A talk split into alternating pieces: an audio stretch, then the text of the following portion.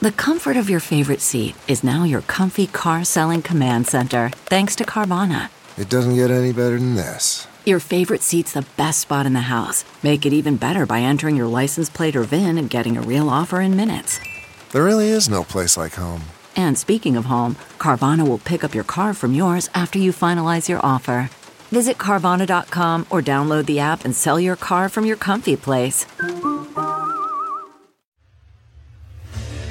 What makes a life a good one? Is it the adventure you have? Or the friends you find along the way? Maybe it's pursuing your passion while striving to protect, defend, and save what you believe in every single day. So, what makes a life a good one? In the Coast Guard, we think it's all of the above and more. But you'll have to find out for yourself. Visit gocoastguard.com to learn more. The following podcast is a Dear Media production.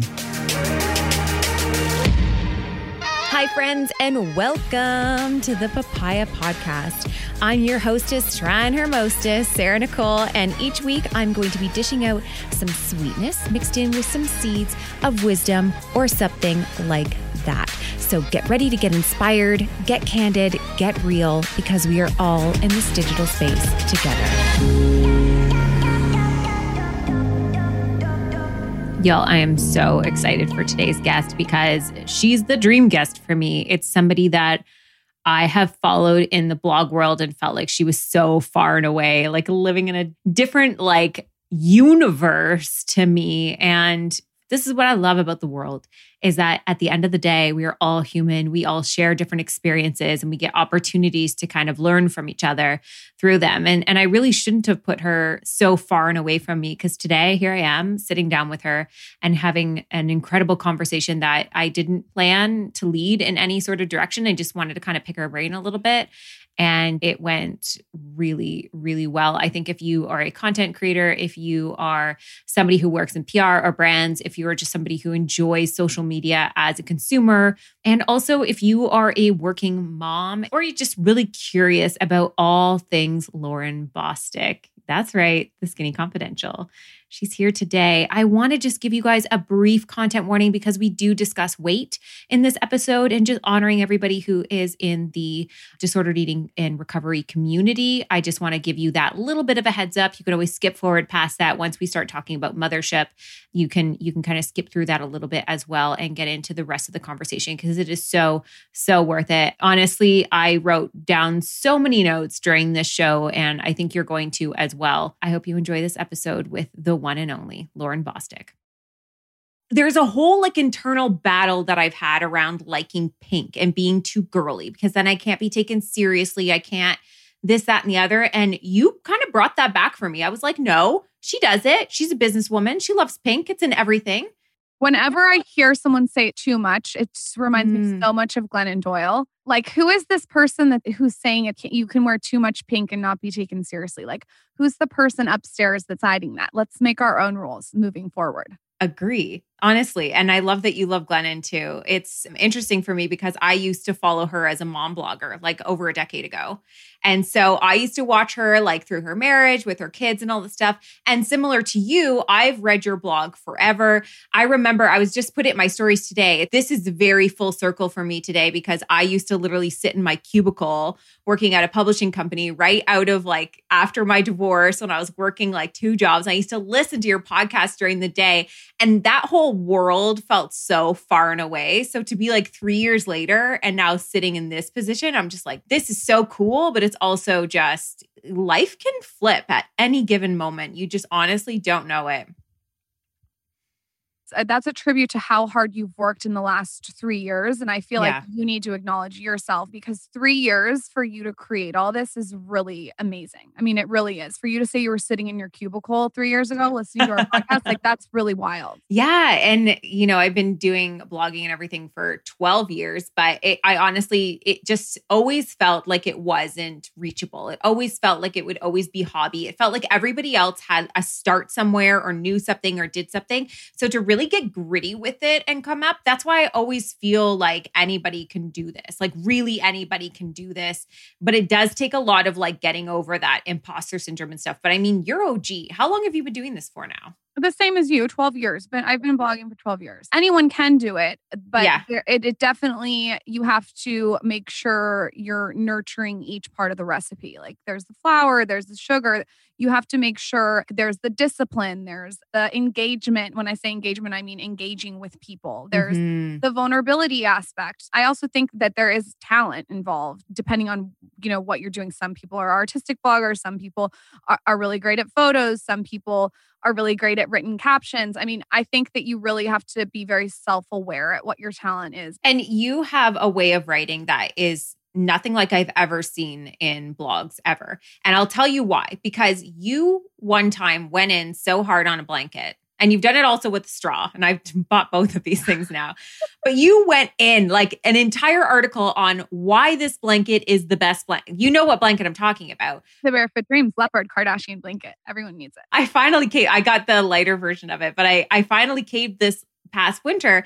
And when I realized, when I went back and I realized that you had published that blog in 2018, it made me realize that it sat in my brain for almost three whole years, being like, this is the blanket that I want. This is the blanket. I couldn't actually get it in Canada. That's why it like took so long.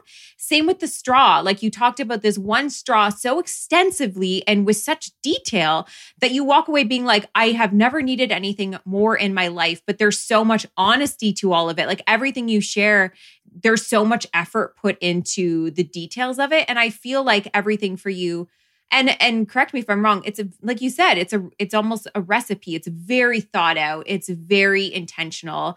And i think that's something to admire because i legitimately don't know what i'm doing tomorrow. I think that every single little aspect of your life can make an experience. So a straw yes. to me that sounds so stupid. It's a straw. Well I like a straw in my smoothie. And if the smoothie stuff can't get through my straw and it's hurting my teeth because it's glass or it's plastic and it's BPA, like every little part of your life can be an experience down to a straw. And I think that once you start to realize that, that it doesn't have to take so much time, you can just find these little things that make life more enhanced and make you happier it's very easy to streamline, right? Now I keep six of those straws in my drawer. I know it's the straw to go to. It just makes life a lot easier. So I try to save people time from having to like go through 600 straws to get to the right straw. And I know it's stupid to say a straw, but a straw is something I use every single day. So I want the mm-hmm. best fucking straw I can have. Yeah. It's true though. And honestly, if you think about it from that and you peel back that layer a little bit more, then think about that smoothie and you're having that smoothie, it's going throughout your day. If your straw is frustrating you, it's distracting you. Everything that's a, a distraction is is something that's worthwhile looking into and changing, right? And this is what we do. I do this a lot where I try and get the fast action or like the quick bandage problem, like blankets, for instance. I'll keep trying to buy something that's like it, that's similar to it, that might be the same, and it never is. So then you just keep doing it. It's the same with a pair of jeans. I forever resisted buying good jeans because I was like, no, I can buy like 10 pairs for that one price. So why would I buy one pair of jeans? Let me tell you, my drawers will attest to the fact that it's way better to have one good fitting pair of jeans than have. What's the pair? What's the pair? Honestly, good Americans. I knew you were going to say that. Okay. They are. I also love a Zara jean though. Uh-huh. Zara Zara shorts are the best and I would say good American jeans. And the reason why I say that is because they genuinely flex with your body. And I wore mine all the way up until about 7 months pregnant and postpartum, that was the only ones that actually would fit on my body again. Oh my God. I need to go buy some of those. I don't have any Zara jeans. Oh yeah. Oh yeah. For that was for Good American, but for Zara shorts, Zara shorts are the best. They're so Good high American's rise. the one that you wore up to seven months pregnant. Yeah. But you also like Zara. Zara in shorts, like denim shorts. In shorts. Got it. Okay. So I'm buying Zara shorts and Good American jeans. Yeah, you know what it is about the Zara shorts is they're cut in such a way that your ass isn't out, but it's covered in cute and it like just perks you and it's rigid denim and it's high, but it's rigid that goes straight up. So it holds you perfectly and it doesn't create any lines or anything like that. And they wear like phenomenally. And postpartum, like I just bought a few more and I tried them on the other day and I was like, holy crap. Because rigid denim, when you've just had a baby, sounds like a nightmare. And I love them. They're honestly, so I get really picky about these types of things, but I keep trying to buy over and over and over again the wrong items getting to the right one. I think we do it with a lot of key things like foundation, we're always looking for the next best thing. Lipsticks, we're always looking for the next best thing. Jeans are the other one. But for you, you go into these little tiny details of life, and it does really feel like, okay, I actually don't have to go through the process of buying 25 straws. I now know that this is the best straw and I'll be honest, I have the straws and they're really, really good. It's the best straws, softy straws. You guys all need to go get one. They're the best straws. And the baby now refuses to drink out of anything other than her pink softy straw. She's like so bougie about it. Like she pushes the water away unless there's the pink softy straw in it. So the baby's even trained. And I need to go buy a pair of good American jeans because I'm influenced. I get brutally influenced. I think that's why I love my job.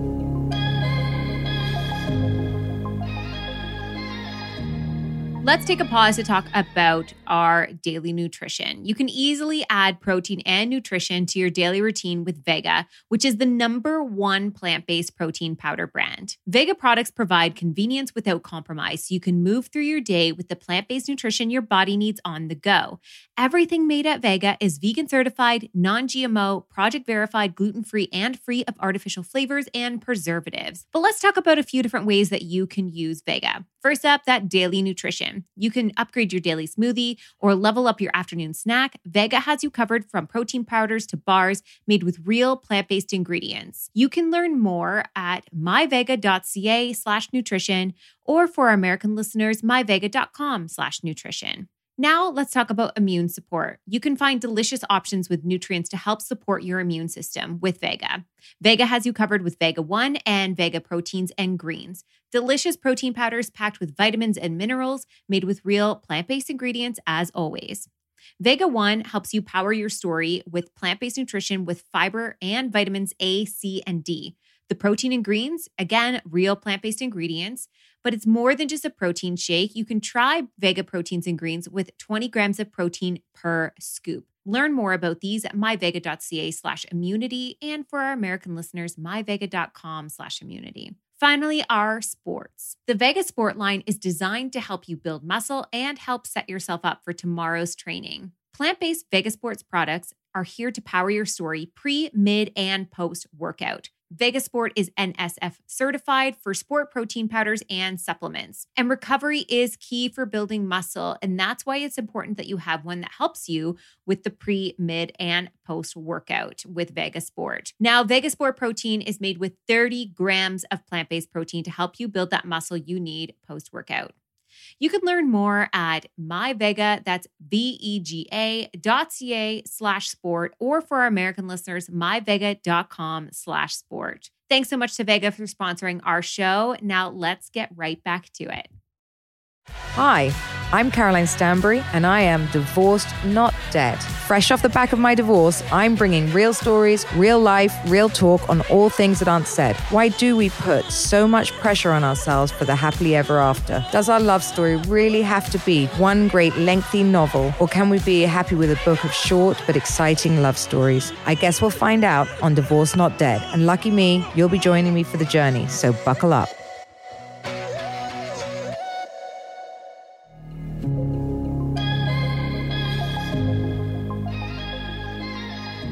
Think that's why we can do what we do because we're so easily influenced. And I actually have such a trust system with influencers because I think that anybody willing to put their name beside or to something means you actually really must love it. Like you really have to think about it. If you're going to put your name beside a blanket and re- recommend something to like that extensiveness, like you know that that better be good. Your name is now to it. Your recommendation, your word, your trustworthiness is all kind of tied to it over your 12 years, obviously you've, you've evolved in what you've talked about and done. Anything you can look back on and feel like super cringe about, or do you just kind of like go? No, no, no, 100. There, I remember I went into this with the intention to provide value 12 years ago. And so for me, it was not about the money right away. I wanted to make sure I was just giving the audience so much value. And so I'm giving all my secrets, all my tips, all my tricks, giving other people's secrets, tips, and tricks. And then I worked with this brand.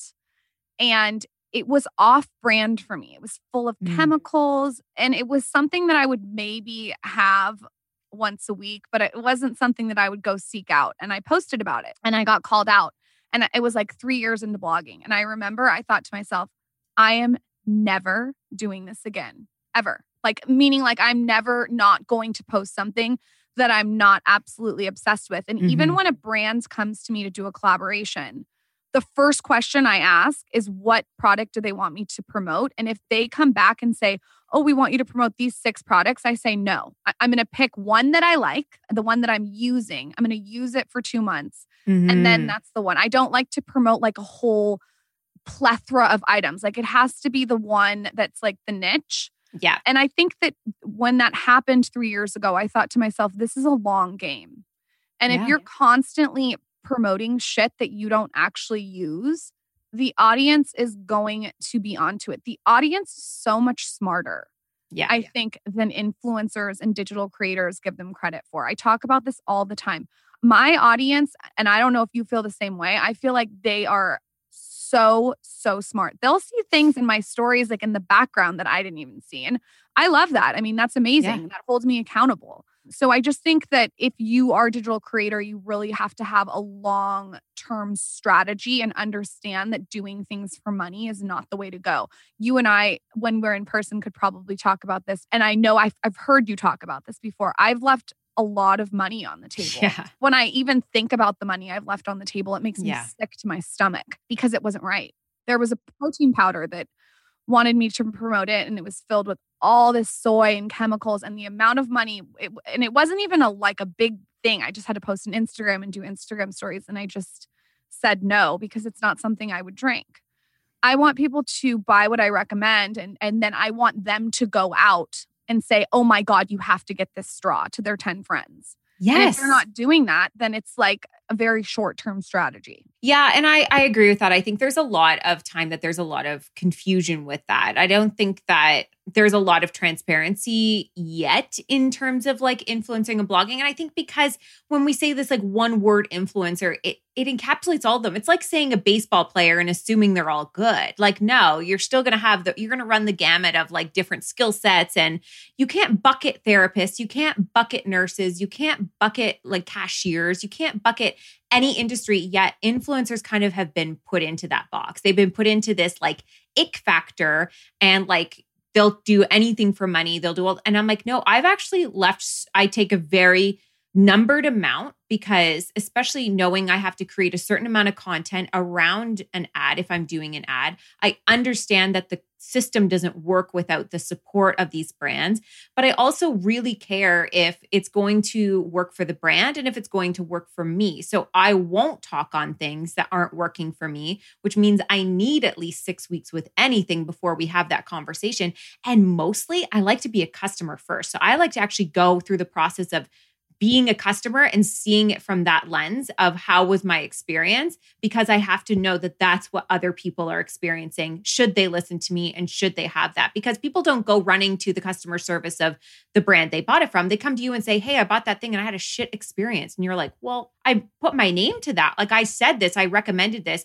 I don't want my name and my trust and my integrity to be muddied especially within an industry that has so much mistrust still, still has so much like ick factor to it. It's still kind of like this struggle. And I feel like it hasn't really been the same as with blogging. Blogging was a little bit more of a trusted and, you know, looked well upon. And then influencing just became a lot more difficult to kind of wade those waters of what the general public kind of sees and receives it at. So I really like that you kind of spoken to, you know, really wanting to add value and, and understanding that we do make those. I, I made a decision on one like years ago. I think it was a waist trainer. It was like during my weight loss season, and I used this weight trainer to, like, truth be told, I couldn't even breathe in it. I couldn't breathe. I couldn't do anything, but it was so brutal. I was just so uncomfortable. It definitely didn't work for me. It didn't do anything except for like make me feel like crap, and I barely slept, which was awful.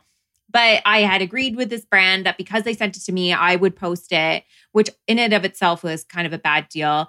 And for years after that, they were able to use my image over and over and over again. Even when I had kind of been like, I, this didn't work for me, I didn't even understand these things. And that's why I feel like it's important to have these kind of conversations for people to understand that your image can be attached to something you do even way down the line. So if you're making a decision now with your brand, if you're thinking about taking that paycheck for that thing now, think about it 3 years from now too. Think about it 5 years from now. Could you still, you know, align yourself with this? Is this still, you know, a value to you? And having that long-term thinking in a short-term game is really hard. Whenever I get on with a brand, I say, "What would make this a home run for you?" And they tell me and then i say i just want to tell you what would make it a home run for me is it's a win win win and they say mm-hmm. well what do mm-hmm. you mean there's two of us you and me and i go no there's the audience and as a brand if any brands are listening it should always be a win win win Yes. And if you're not thinking of it as a trifecta of a triangle, it's not just the brand and the creator and the ROI and the blah, blah, blah, and the swipe ups. Like that can all suck dick. If the audience doesn't like it or engage with it or it's not the right content for the audience, it's not a fit. I can't tell you how many brands I've worked with too that try to give me a script. And immediately I say to my manager, I say, let's get on a call with them because I'm not an actress. I'm not mm-hmm. reading a script. I'm mm-hmm. never going to read a script. I'll mm-hmm. definitely look at, you know, the outline, but I have to infuse my own personality and infuse what I know is going to work to the community that I've been speaking to for the last 12 years when a brand comes to a creator and gives them this huge script to read, they're going to the creator as the expert of someone who knows how to talk to the community that they've built. So you have to remember just because I talk to my community in a way like we're at happy hour, you might take a product and you might talk in a completely different way than I talk. I think brands just need to understand if you are hiring the creator, you need to understand that they speak to their audience in a way. And I think if they want a script read, they should get an actress. That's honestly so true. And people will call you out for it all the time. I know my followers will sometimes be like, You're doing your ad voice again. And I'm like, Damn it. Because I'll just be like, When I get into my head too much, I definitely have a different tone. I have a different like vibe. And ads, like, they read like that. They read like a commercial. It's not real. It doesn't feel as genuine. And I'm trying to like get myself out of that mindset of like only impressing a brand because if I don't impress them, then that's not going to work. But yeah, you're right. It's a triangle. It's all three. We all have to be impressed. We all have to come away with value, whether it's brand awareness, whether it's actual conversions of sale, whatever those things are. Well, the fact is, like I've read marketing terms, it takes seven to 10 times for somebody to see something before they're going to buy it. So it's very rare you're going to just throw something up in your stories and then suddenly people are going to be like, okay, swipe up to buy. Usually they've seen it on you for a little while or they've been curious about it. What are you using in your hair? What is that on your lip? What is your favorite pillow? Like these are already things that they're curious about and you're basically giving them the answer. So for me, I really genuinely do have to have such a relationship with the product or such a relationship with the brand before ever being able to bring it to my people because they will see through it. Yeah, this is such a good conversation for those who are ever interested in getting into brand work, but also for brands understanding like our audience knows us. Like they call that crap out and they are not going to swipe up if they feel like they've been read a script. That just isn't how it works at all. You're a hundred percent right. And like for now, like I think I'm to the point and I feel like you're here too. It's like the one night stand isn't working. Like I don't want a one night stand with a brand. It needs yeah. to be an engagement or a partnership. Yeah. You know, someone like Dr. Dennis Gross, I've worked with him for, you know, six years and like I love his products. Michael loves his products. Like I feel so great about recommending them. And he's so smart and he's an expert in his field. And there's mm-hmm. so many mm-hmm. different elements that just make that kind of marriage work. And that's what I'm interested in moving forward. I would rather leave a bunch of stuff on the table that are these one night stands, waist trainer, one offs. I don't think it's strategic to just do as much as you can. And, you know, we all can think of influencers that are just in it for, I mean, I don't want to say the wrong reasons, those are their reasons, but they're in it mm-hmm. just to make a quick buck. It's very obvious and it leaves a distaste in my mouth. And that's fair. And I think that that's why there is difference of trust when it comes to the entire entire thing. And and I really sometimes I get nervous whenever I've had an influx in followers and then I have an ad the next day because I'm like, how am I going to grasp you in this moment to understand that you can trust me and not just click unfollow because you see the first thing after following me is an ad. I often, when I'm creating something that is maybe an ad, I think about it through that lens. Like my friends and I were talking about this last night. We're like, do you ever read back your emails and read it in a way as if somebody else was reading it? I'm like, I listen to every voice note I send. Like I have to hear it and see it through the lens of like somebody else or like looking at your page for the first time what is that experience for them if they've come and click follow for the first time and now there's an ad up? What does that look like? And is it genuinely you? And does it make sense? And does it make them click the unfollow button because they're annoyed? Or does it make them feel excited because you've brought them in the fold on something that's like any new relationships? They're shiny and new and they're excited to get to know you. How is that, you know, integrated when an ad's your first thing?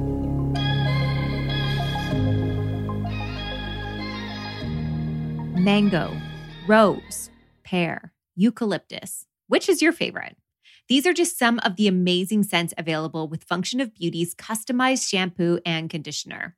Your perfect hair is voluminous, full, and shiny, but how does it smell? Function of Beauty's custom hair makes sure that you don't neglect the most powerful of your body's senses. Scent is perhaps the body's most underappreciated of the senses. It powers your taste, it creates memories, and yes, even unleashes desire. Function of Beauty's team of formula scientists know this and make scent a key ingredient in every bottle. Function of Beauty is the world leader in fully customized hair care. They create a unique formula based on a short but thorough quiz to give your hair everything it needs to look and feel its best. Every product is sulfate and paraben free, vegan, cruelty free, and there are over 60,000 real five star customer reviews. And Function of Beauty fans are absolutely wild about the fragrances, and for a good reason. Your hair has never smelled so amazing. Try tropical mango, sweet peach, crisp pear, or subtler scents such as lavender, rose, and eucalyptus. If fragrance is not for you, that's okay because you can also get unscented as well. For me, I went for the eucalyptus. I, I love a clean, fresh scent. I just love having that vibe to me. And you know what? This is what I love is because normally when you're shopping at a drugstore and you're looking through different products, you don't get to kind of choose what the scent is. You choose based on your hair's needs. So I love that this merges both of those together and allows you kind of to create that aromatherapy session within your hair care routine, which is fantastic. You can go right now to functionofbeauty.com slash papaya. You're going to take that quiz and you're going to save 20% off your first order. That applies to their full range of customized hair, skin, and body products. That's functionofbeauty.com slash papaya. That's going to let them know that you heard about it here and to get 20% off your first order. One last time so you remember it, functionofbeauty.com slash papaya. Thanks so much, and let's get back to the show.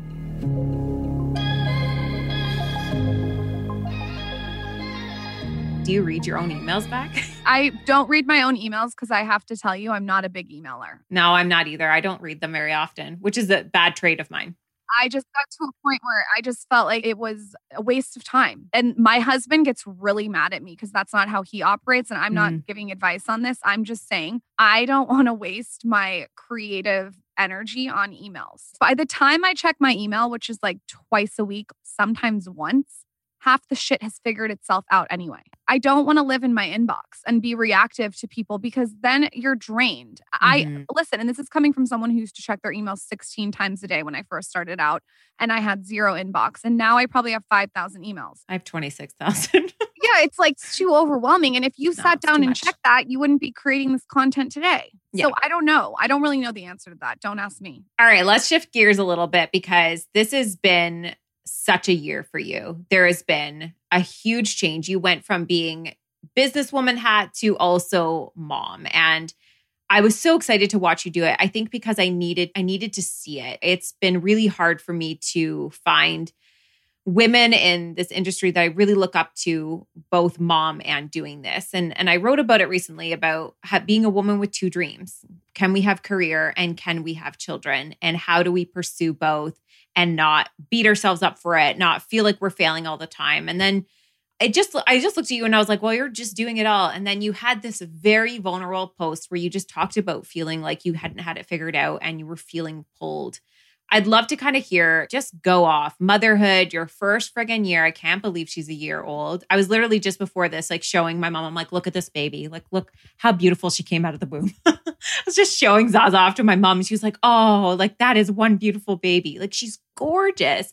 But this whole year, he needs to meet Lemmy yeah, I know. They need to all like hang out together, but it's just been so cool watching you. But I would love to hear how has this year been for you, really? I had the easiest pregnancy. I had the most unbelievable birth. And then I took the baby home and I was in the trenches. And I yeah. want to say I had a lot of help, mm. a lot of help. I mean, I had a night nurse. I had my husband is definitely someone who helps a lot. I had some family. I definitely had a lot of help. And so I just kept thinking, I can't imagine someone who doesn't have help. What was hard about it was not necessarily the baby. And this is my experience. So everyone's different. It was the identity crisis of not feeling like yourself and feeling mm-hmm. like shit while also having to work full time. I, I didn't take a maternity leave, which is not commendable. And I wish I did. Like, I don't, I'm not trying to like pat myself on the back. No. I, I went into labor like posting an Instagram. And uh, that was a big mistake. I think that made my healing way slower. I gained 55 pounds. And so nothing fit me. I was, the weight did not come off for me, like not even one pound for probably six months. Mm. And so you're in a fog. I felt horrible depression, anxiety, intrusive thoughts. I don't think that's talked about enough. Like yeah. thoughts that I would never think were coming into my head. I would look at a butcher knife and be like, what if the baby falls on? Like just thoughts yes. that make no sense. No, that is such a thing. I've never heard it coined like that. I was ch- changing her diaper and I'd be like, what if this picture frame falls and cuts her stomach open? And just really like bad, weird thoughts that I never had had. And I think that getting better was a mixture. It was getting my hormones checked. I mm-hmm. think everyone after birth should get their hormones checked. You have mm-hmm. to see where your levels are at. I had low testosterone, low progesterone, and then I had uh, low thyroid. And once I got on a thyroid medicine, I immediately in a month lost 30 pounds. So, this is Whoa. why if you're struggling with weight loss postpartum and you're doing all the things, go get your levels checked. By the way, I just want to be transparent. I still am 10 pounds away from my pre pregnancy weights, and I've the baby's a year and a half. So it's something that's like, it takes a while. And the weight loss journey, I think everyone is different. Some people don't mind it at all, and some people have identity crises. And then I've heard some people say that they're breastfeeding and it falls off. And some people say they walk out of the hospital in the jeans. Like everyone's different. I think that what we need to normalize is that everyone is different. But also that it's to not normalize when things are not feeling right either. I remember a couple years ago I went and got my hormones checked and I was floored at what I learned. My testosterone again, uh, like similar to you was low, but I had something else that was like really high and you know, it just took a couple lifestyle changes. And, you know, I saw it wasn't even just the weight thing, it was just so much more than that. But at the time, I was just coming off of, you know, disordered eating. So it was, a, it was an identity crisis for me to have this uncomfortableness in my body when I was trying to heal and I could tell something else was wrong. And again, now in postpartum, and this is why I love to change the, the language because weight loss and weight gain are natural ebbs and flows of our life. They're natural things that are going to happen through life and through change. We are not still humans. We are flowing, we are fluid. We are going to have ebbs and flows. We can't expect ourselves to be our teenage self while having life changes. This is why I like using the language of holding on to weight and releasing weight because it is such a difference, especially in postpartum. A lot of times your body needs to hold on to stuff. And that's because it is just coming off of trauma. It's because it's now nourishing something else. It's for so many other reasons. Could be that your hormones are completely out of whack. And so when you go through things and things start to level out, which often it needs to do after coming through that much stuff, there can be a release of that. Some people get it, like you said, right after birth, and some people can be way down the road or never. And these are things that we don't often see. I honestly, and I'll be completely transparent about this as somebody who's like, pretty anti diet culture. Like I, am not a fan of like really hardcore intentional weight loss. I know like the stats, it just doesn't work and it can lead to a lot of like disordered eating. But I understand as well when we're going through these like identity crisis and it's so difficult. I thought I was so far done with this. I thought I was honestly okay. I thought that after having a baby, there was not going to be weight issues that I would just be like, okay, I'll just size up and like off we go. And it's been really, really hard because I am honestly this I I had to weigh myself again for the first time in years after having a baby and to see these numbers and feel like that's part of your identity again while also being the face of like a form of body confidence and I'm like I feel like shit like I was unfollowing people that were having babies and looking like they never had babies because I couldn't see it. And that says something about me. That says nothing about them.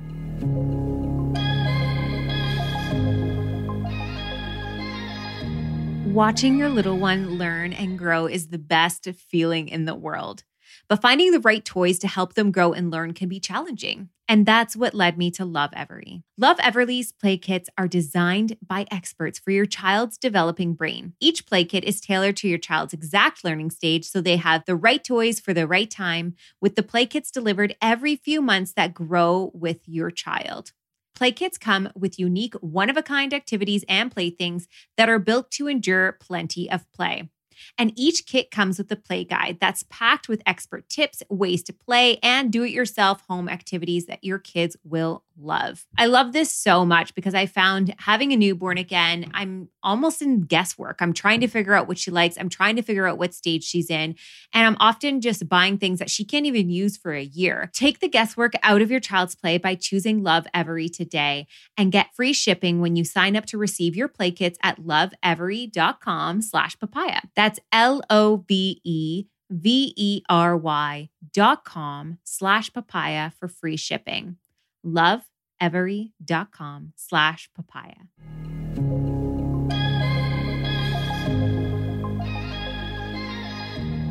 My sister walked out of the hospital wearing her jeans. That's just such a normal thing for them. And it just wasn't a normal thing for me. My body, when I'm breastfeeding, especially, it's going to hold on to everything.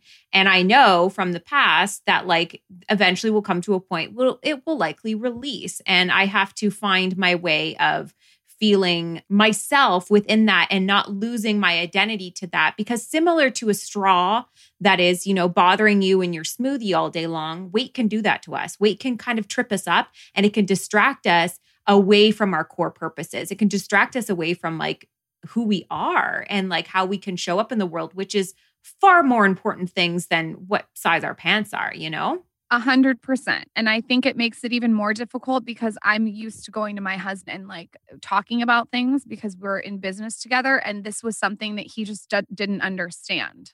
Yeah. And that was very frustrating because he just didn't understand how it felt. And I think you said something so smart. You said that you unfollowed the accounts that you were feeling triggered by. I think this is like such a good conversation. You said that it's not their fault, it's my fault. And I think I'm starting to realize if I'm triggered by something, it's a me problem. I need to point the finger to myself, not someone mm-hmm. else. I, I, don't think there's anything wrong with unfollowing what doesn't serve you. I think yeah. you are the content that you consume. If you're surrounding yourself by content all day that doesn't make you feel good, that's your due diligence to unfollow.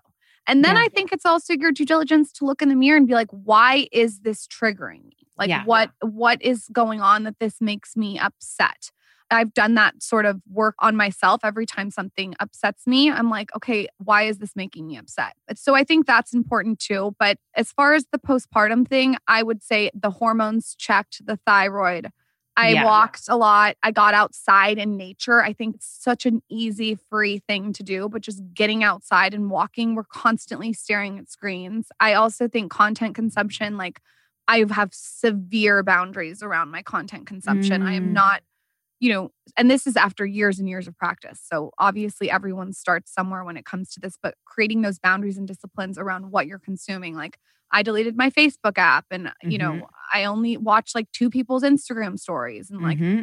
very like methodical about what you're listening to, even if you're listening to a podcast. You know, is it a gossip podcast in the morning on a Monday that's not really setting the tone of the day? Just being really cognitive about what you're surrounding yourself with because what you're feeding your body matters and what you're feeding your mind matters.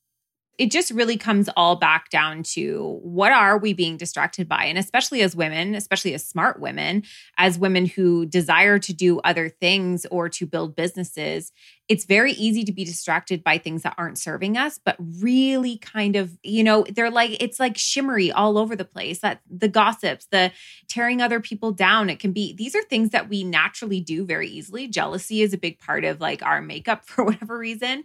And we also have our bodies that are constantly changing way more than men. Like my husband's gone up and down a few times since we met, but not in the same way that I hold it to myself. Like it's just one of those things that we really do ebb and flow and we allow things to kind of become so overwhelming that we lose focusing on you know the best parts of us the parts of us that people actually care about you can be the most beautiful person in the room but unless you have something interesting to say what's the point right, right. so it's very, very true. Uh, but postpartum is no joke. And it, no I joke. think the way we talk about pregnancy, we need to start talking about postpartum. I did not feel like myself for eight months. And still there's elements of myself that I don't feel like myself. But it when you're in the thick of it, I have not heard a woman say that I've talked to and been really honest and vulnerable that it's smooth sailing. It's not a joke. I mean, I cannot remember if you paid me 80 billion dollars like the first two months. I can't even remember it. It's so weird. Yeah. Like I can't even think, my mind like blocked it off. Yeah. And I think that's why a lot of people don't remember their pregnancies and birth because it's like your brain protects itself from things and like scientifically reproductively we can't remember those things or we'd never right. do it again that's what like they've told us i don't know how much it's true but i'll tell you like having a kid in my 30s was nothing like having it before and i thought oh it's just because i'm older it's just because of all of these things then i found my journal of when i was pregnant with the others and I was feeling sick. I was feeling emotional. I was feeling all of these things. And I was like, oh, I just really thought I had it very easy with them and that this was suddenly very, very hard. I'm sure there was differences, but I also think our brains block off a lot of what we honestly can't handle or can't comprehend. And it's almost like birth in and of itself is a form of trauma. Going through that much change in your body has to be a form of trauma. And then to come through that, we we're just kind of picked up and like brought along like, "Oh, look at the baby." And now everything's about the baby and you're just like the whole pregnancy, everyone's like, How are you doing? How are you feeling? How are the magazine covers are pregnancy bumps and all of this stuff. And then you have the baby, and it just the, all that focus just shifts away. And the mother just kind of sits there and no longer sees herself reflected in anything. Because let's be real, we don't see the postpartum body even reflected in anywhere on media. It never shows up on the covers of magazines anymore. We just we all looked at the baby and like, how's the baby doing? And it's so hard so not incredible. to. Like with what you're doing with your platform, it is so incredible because you are showing all the different sides. And that's why I have so much respect for what you've built, is because you are really comfortable with showing us every aspect, every look. I think there is so much pressure. And we'll take what happened with mm-hmm. Khloe Kardashian. I feel so much empathy for her. There is so mm-hmm. much pressure. And the crazy thing is, when I saw that photo of her that she didn't want on the internet, I think she looks amazing. So good. I feel like when she had to release a statement that says that she doesn't look good, it's so crazy to me because I mean, I think she looks great. And by the way, I also think if she wants to filter the fuck out of her photos all day long and do whatever she wants to do, like that's her prerogative. If you don't like it, unfollow yeah. her. My whole thing with Khloe is I actually met her a few years ago and she was lovely. Like she was absolutely lovely. I can't tell you what she was wearing. I can't tell you what she looked like. I can't remember all of that shit. I remember her being warm. I remember her being kind. I remember her taking time for everybody in the room. And I remember the way that she treated her staff.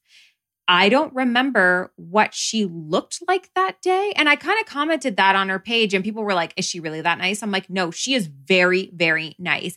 And I maybe I come from a lot of people, you know, believe that because she has kind of recycled what could be damaging content. I understand the holding people accountable to things, but I also understand I can't imagine what it would be like to grow up in that. So maybe that's the empath in me. I just, I feel for her. I feel for the fact that I've seen her plastered across magazine covers for years, being called the ugly sister, being called all of these different things. And she looks like she's got it all, but it just goes to remind you everyone's human at the end of the day.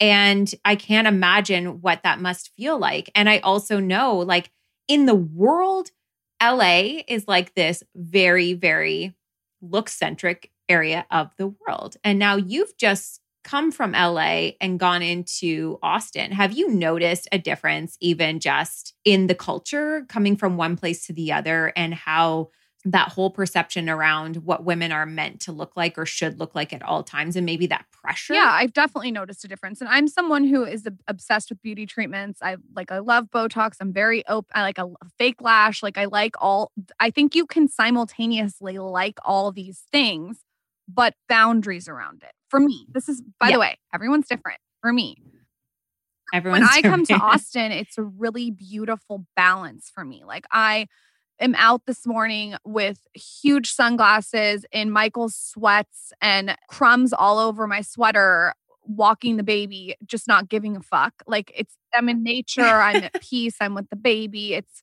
such a nice, beautiful balance to LA, which is mm-hmm. like, you're going to put yourself together a little bit more if you go to the grocery store. It's just a different mindset. And I think I embrace both of the atmospheres. I embrace both. Like there's some yeah. great things about LA and there's some great things about Austin. For me though, being in LA all the time was taking a toll. And I just mm. realized that when I was pregnant, I needed to connect more with myself. I needed more stillness. I needed more nature. I needed more time, you know, not dressed up, running around like a psycho to 20 different meetings. I wanted a little bit more peace of mind. And this goes back to being really extremely self aware with who you are. And so we decided, you know, Austin was the right move for us. And when we go back to LA, like, it's makeup and it's hair and it's all the beauty things. But then I get to go back to Austin and like have crumbs all over my clothes. So the balance has been really, really nice. Someone who I think has a really good head on her shoulders that's sort of just doing the same thing is like Kristin Cavallari. She is mm-hmm. someone that mm-hmm. I think understood like, okay, let's ride LA as hard as I can ride it, but also let's protect my peace. And she does yeah. that with Nashville. And she's talked about this in interviews. She talked about it on our podcast. Like, she has the balance of having she has chickens and you know dogs and like goats and all these things that are represent peace and then she can go to LA and she can get her work done and I'm a huge fan of batching like let's let's get all of our episodes recorded let's do the photo shoots we need to do but then I gotta go recharge. And that's the I'm an introvert. Mm-hmm. I, I realize I have to go recharge. I cannot live in LA seven days a week, do it just it wasn't feeding my soul. And so, and it's also, I'm thinking about my daughter, how I want her to grow up. So for me, the balance is really good. For Michael, he really likes it too. And I feel like we just work really hard when we're in LA and we just, I don't want to say we relax. We're still working here, but we're doing it surrounded by the things that we want to be surrounded by. That's so nice for you. I, it was such a shock when I saw that you guys were moving, but I love hearing kind of your why. I love hearing that you made that a priority because it was important and that your business can still thrive within you know some of these changes. And i'll say about kristin cavallari too another person that i met her in nashville in, insanely nice. So so nice that sometimes when i see crap happening on social media i'm like no i met her and she was really nice. But i have to say i have to ask this before we wrap up.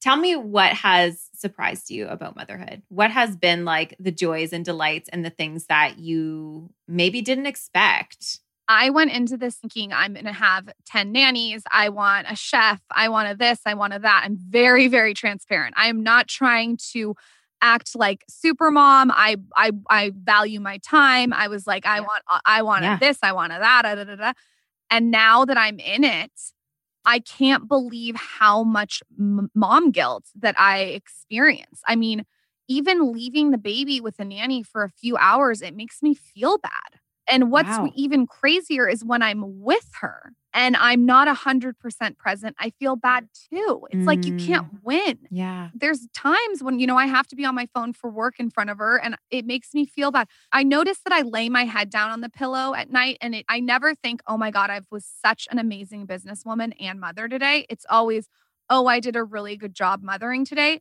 or I did really good at work. It's Mm. it's hard to have both. And it's guilt shocked me. I mean, I had no idea I would feel this guilty. Actually, like it bothers me. And I'm, I'm being really honest. Like it just, it weighs on me and it makes me feel like, oh my God, I could be doing more. And so, and I'm sure mothers everywhere can relate to this. You know, if you have a nine to five, like I'm even Yeah. lucky that, you know, I can go home and even work on my phone in front of her. So I don't know the answer for that. I'll let you know if I ever do.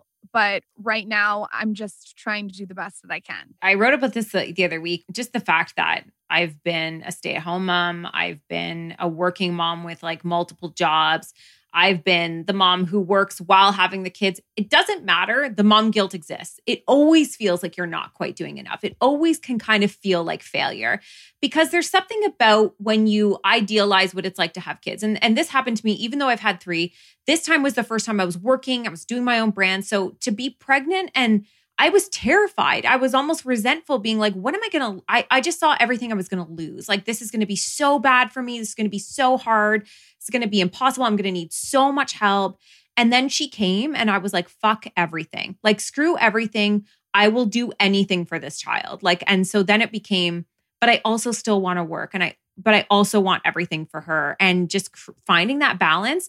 I don't, similar to you, I don't know it exists. I just don't know it does. And then it's like you have to suck your husband's dick and go to the market and like do your skincare routine and post an Instagram. And for women, it's on and on and on. And I can say this I don't see the same thing with Michael. Like he doesn't feel the same way I feel. No. And he's a pretty hands on dad. He doesn't feel, I notice, I'll Mhm. like watch his mannerisms. He doesn't when he's on his phone in front of her, like I don't I notice that he doesn't feel the same way or when he has to leave a couple hours like it's fine. It, that's just very interesting to me. It's very it's almost like we were given this handbook that women were like just supposed to stay at home and we have to push against these standards every single day to be like no, no, no, like we can do both. But someone needs to write a book. I hope it's you on what to do because it's a lot of pressure. And the next baby that I have, I'm taking three months off. Post here and there, but I'm taking three Good for off. you. I did six weeks and it, I thought six weeks was so much time. It was not enough time. And it, and that was, So what do you wish you took? I wish I took three months of like dedicated. And then I think I would take another two months to three months of ease back in. Now, this is me at a very privileged standpoint being able to have that option because a lot of people are just sent back to work. In Canada, you get a year off.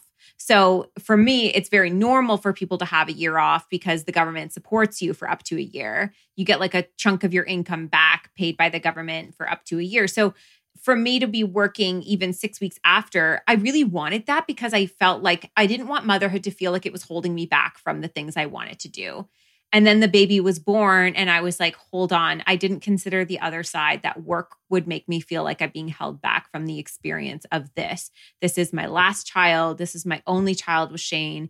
And that pull in both directions. I feel but I will say this I've gotten really good at saying no. I've gotten really good at using her. Like, this sounds bad, but using her being like, sorry, I have a newborn, or sorry, I just gave birth, or sorry, I'm pregnant. Like, I just don't have that capacity. I never had that type of authority over my own boundaries like I do now because I have a child, which says a lot about womanhood and the fact that we almost need a why in order to say no to things or to create boundaries she gave me boundaries back because I wanted to just sit with her and have that time with her and not feel like I was resentful of sitting and rocking her because I needed to be doing X, Y, and Z. And I can feel that creeping in right now. I'll be really honest. I can feel that creeping in. And I get really, really sad and upset when people are like, oh, I've emailed you, I've written you, I've done this. Like, why aren't you replying? And I'm like, this is because I'm rocking my child to sleep. Why don't you put a thing on your Instagram story that says some people have reached out to say why I'm not replying? Like, these are the reasons why. Even though we shouldn't have to do that, I feel like Mhm. it's a nice boundary for you. Another tip I do not text people back right away. I need to be better at boundaries. And this has changed my life. Really? If you text me and you come into my text message, don't respect a response for a week at least. And I'll, I'll tell you why. If I text someone or send someone a voice note or an email, I do not res- expect an answer right away. I don't. And I saw your voice note today and I was like, I am so sorry. Uh, no, this? you just had a baby. that makes me feel better. And I think that I batch my text message. I sit down and I say, okay, I'm going to respond to all the text messages right now, or like when I'm pushing the stroller, I'll do a bunch of voice notes. The text message thing is such a larger conversation that I'm telling you is going to put mm-hmm. people in mm-hmm. rehab. People expect a response the second that they text you. And when my friends start texting me question mark, question mark, question mark, I, that's not, I don't text back right away. And it's not yeah. an ego thing or this, it's that I don't ever walk into someone's office and expect them to drop everything they're doing. So I don't get why people would walk into my text message and expect me to drop it. And that little tweak was so life changing. I think you just had a baby. Like I would put it up like text messages might take a week for me. Whoa. You just changed a whole lot of lives with that one. That's a boundary I didn't even think I was allowed to have. I want to like write a whole book on this. It's out of control. Lauryn, honestly, you are such a delight. I know we're going to switch gears. We're going to go over to your pod. We're going to do yours. Thank you. This has been insight. We talked business, we talked motherhood, we talked text messaging. Honestly, so great to sit and chat with you. You're everything I thought you would be, which is really lovely. Wow, thank you. Well, same with you. Isn't that the best compliment when people are like, "You really like who you are"? Oh, that is a nice compliment. I like that compliment. I'll, I definitely will take that, and I appreciate you taking the time to interview me. I am such a fan of everything you're doing, and I just feel like you are doing something that so many women need. And we're going to talk about it on our podcast. We are going to talk about that on your podcast. All right. Well, until next time, everybody, uh, we'll see you next week. Well, friends, thank you so much for tuning in and listening to today's episode. For more information on this episode, check out the show notes or find us on Instagram at the Papaya Podcast. And if you loved what you just listened to or know somebody who would, please share it. Simply screenshot today's episode in the podcast app and share it to your Instagram stories. And don't forget to tag us. Last but not least, if you'd like to lend your personal support to the podcast, take a moment and leave a review on iTunes. We would be oh so grateful. Tune in next week for a fresh new episode of the Papaya Podcast, and we'll see you then.